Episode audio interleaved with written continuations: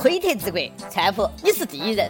感觉以后的国际新闻只能这样播报了。美国总统特朗普在推特当中指出，在推特当中重申，在推特当中强调，在推特当中表示。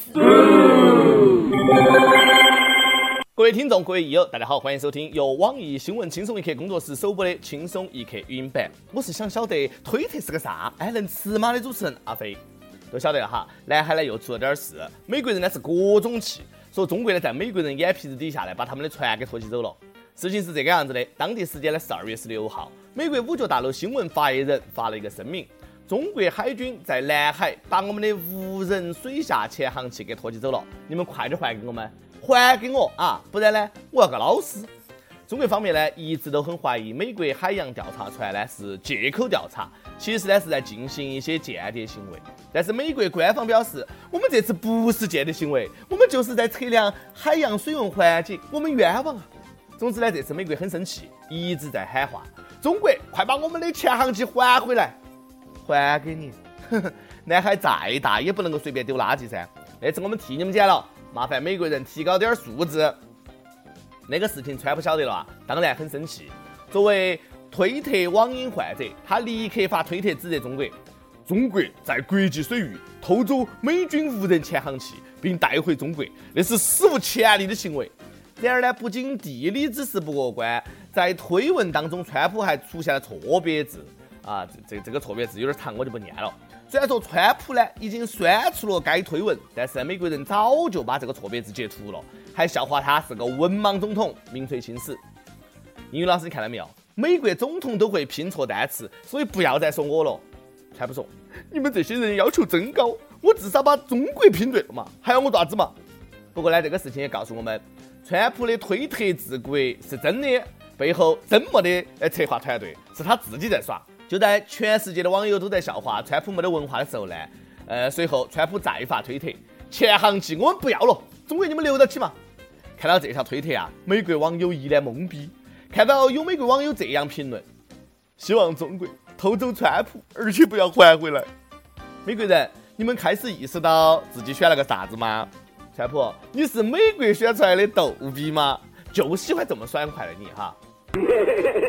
我觉得川普都开口送给我们了，我们不要，是不是太不给川普面子了？要，必须要。川普一言不合就发推特治国，可是川普，你考虑过奥巴马的心情没有呢？奥巴马心想。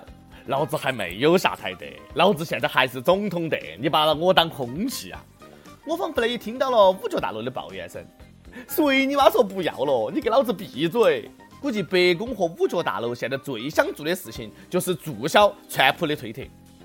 看到祖国这次这么厉害，我打心底高兴，但是看到下面这个事情，我又沉默了。哪个还记得到二零一二年那场声势浩大的反日大游行呢？爬到那那个地，方。苍井空是世界的，钓鱼岛是中国的，抵制日货？小日本滚出中国！全国几十个城市，甚至呢还出现各种暴乱，打砸日系车。西安车主李建立就是那场反日大游行的受害者，他因为开了日系车，被呃双引号爱国者用。有形锁击穿了头骨。四年过去了，他还是以医院为家，生活不能自理。那个事情呢，当时在央视还报道过。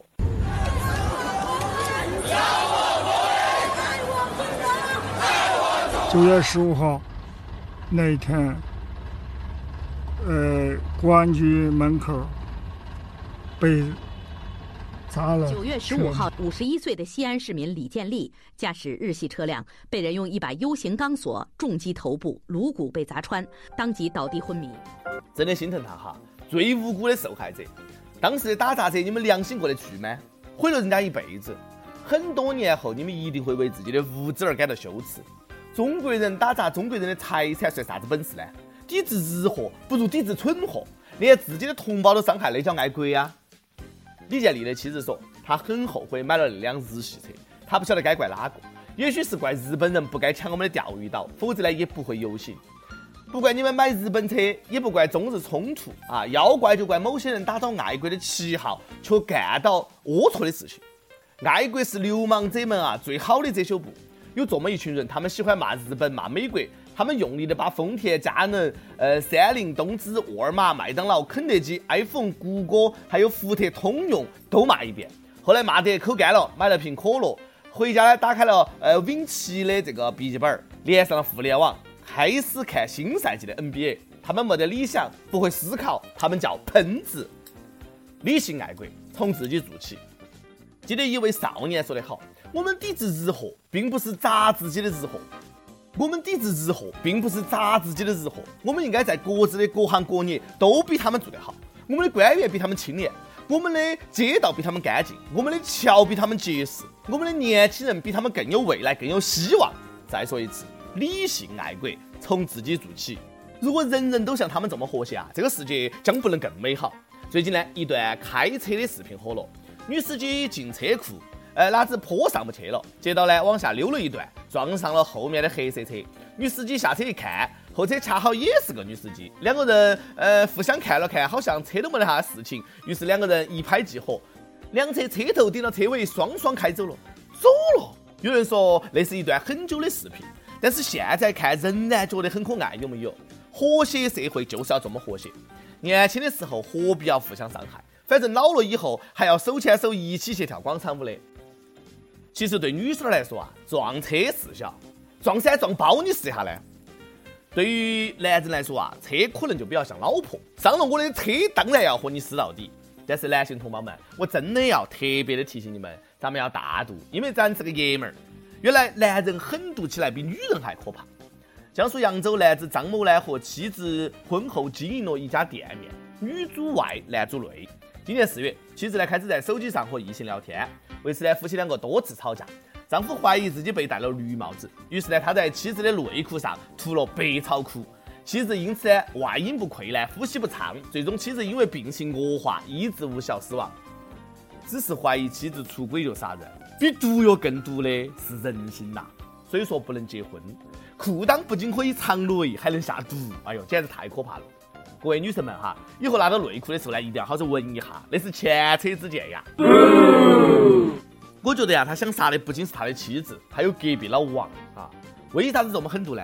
觉得不忠可以离婚，感情中凡是进行人身伤害的都是垃圾，都是变态。他用自己的实际行动，很好的诠释了“无毒不丈夫”这句话。你好毒，你好毒，你好毒。每日一问：你有哪些实际的爱国行动？说一说你的感受呢？上去问你喝醉过没有呢？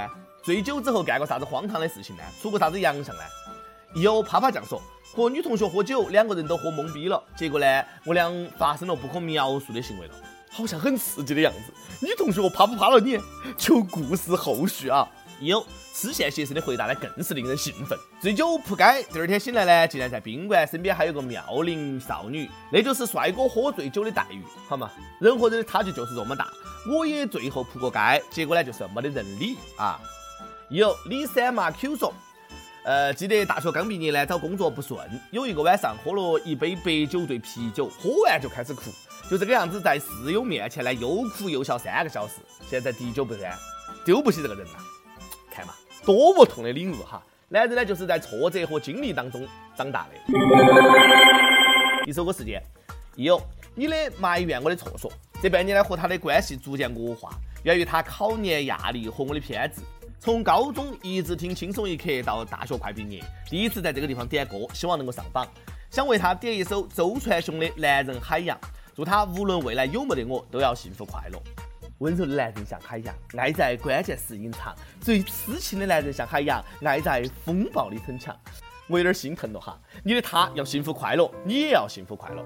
想听过的网友可以通过网易新闻轻松一刻频道、网易云音乐跟帖告诉小编你的故事和那首最有缘分的歌曲。有电台主播想用当地原汁原味的方言播轻松一刻和新闻整整整，并且在网易和地方电台同步播出的，请联系每日轻松一刻工作室。将你的简历和录音小样发送到 i love 曲艺 at 幺六三 com。以上就是今天的网易轻松一刻，有啥子话想说到跟帖评论里面呼唤主编曲艺和本期的小编一心嘛，下期再见。当我抱着你的时候，窗外风起，黄叶飘落，以为是浪，原来只是有心在飞走。不懂情人心里想的，爱就瞎了眼，迷路了，想摸索什么，摸到了你手心的沉默。最痴情的男人像海洋，爱在风暴里逞强，苦还是风平浪静的模样。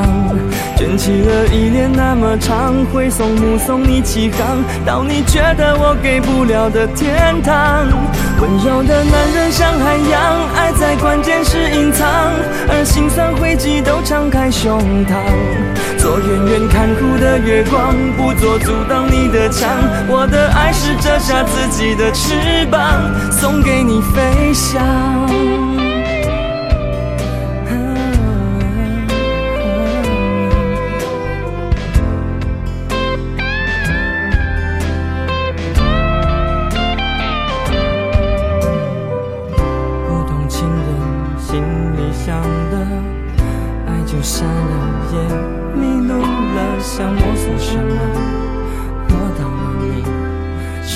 手心的沉默，最痴情的男人像海洋，爱在风暴里逞强，苦还是风平浪静的模样。卷起了依恋那么长，挥送目送你起航，到你觉得我给不了的天堂。温柔的男人像海洋，关键是隐藏，而心酸汇集都敞开胸膛。做远远看护的月光，不做阻挡你的墙。我的爱是折下自己的翅膀，送给你飞翔。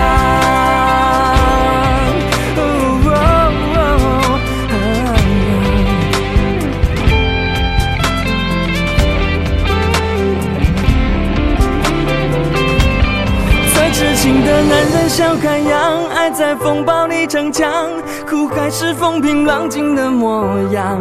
卷起了依恋那么长，挥手目送你起航，到你觉得我给不了的天堂。